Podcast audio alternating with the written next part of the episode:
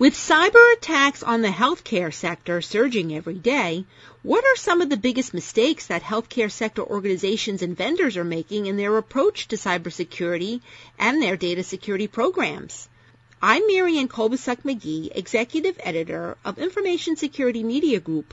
Today I'm speaking with Dave Summitt, CISO of the H. Lee Moffitt Cancer Center and Research Institute in Florida. Dave will discuss how to avoid some of the mistakes that he thinks could be leaving some healthcare sector organizations vulnerable to cyber attacks. Dave will also be a speaker at the upcoming ISMG Healthcare Security Summit in New York City on November 1st and 2nd. So now, Dave, as I said, we've been seeing a lot of cyber attacks on the healthcare sector this year, including ransomware attacks. What are some of the common mistakes that you think some organizations and their business associates could be making in terms of their approach to data security that are leaving them particularly vulnerable to some of the attacks, and why?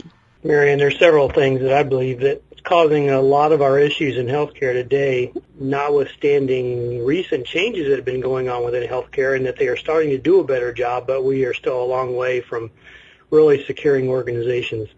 In my experience, what I've seen is the lack of elevation of how severe some of these attacks can be to the executive leadership for their understanding and getting their buy-in and drive toward the organization to fix these things in addition to the other challenge, which is across the board, not just healthcare, but getting qualified and experienced cybersecurity people on board. That's a very challenging thing. The other thing that I've seen is that the security departments within a lot of healthcare organizations are just not large enough to handle what is going on and that it takes dedication, it takes resources, and it takes time for someone to actually watch the network, the applications occurring within a healthcare network.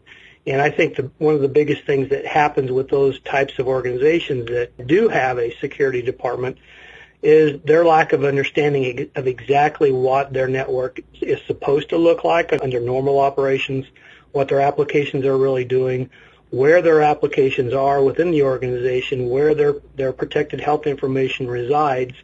And if you don't know where that is or what it's supposed to look like, it makes it very challenging to actually protect those assets. So, Dave, with that said, any suggestions for how these organizations can do a better job in addressing those issues and correcting these mistakes?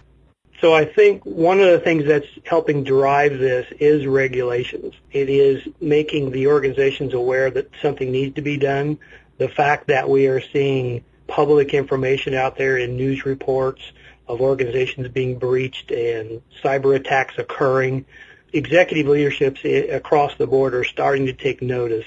And that to me right now is the single biggest thing that can change an organization is getting that higher level of understanding and awareness of what's going on so they can apply the proper resources in their own organization to help take care of that.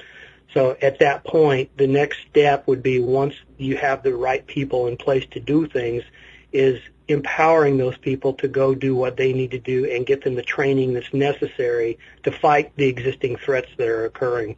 And Dave, any advice to organizations in terms of getting the buy-in that they need from their top leadership to get the resources that they need to really focus on their cybersecurity issues?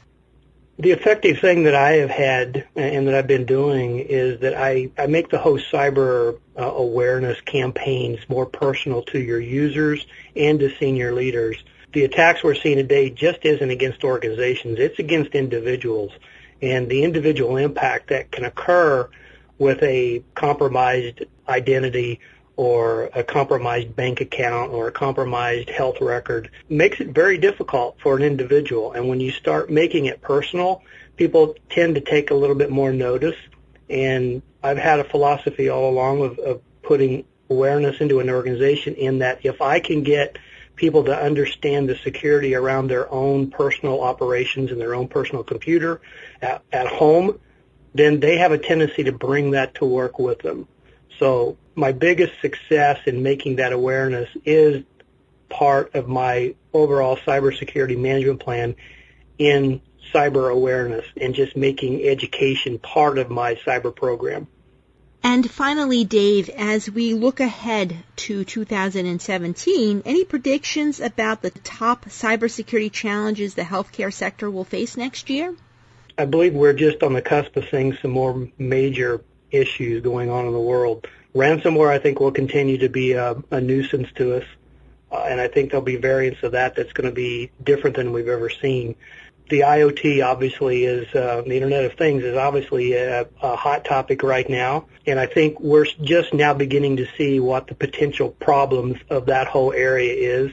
So in the Internet of Things from a from a healthcare perspective, that obviously is medical devices for us.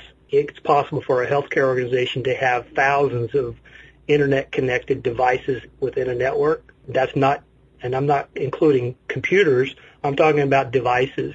So it really makes it important for a healthcare cyber program to address that area, and I think that's going to be one of the challenging things that we've got going forward. Thanks, Dave. I've been speaking to CISO Dave Summitt. I'm Marianne Kolbasuk McGee of Information Security Media Group. Thanks for listening.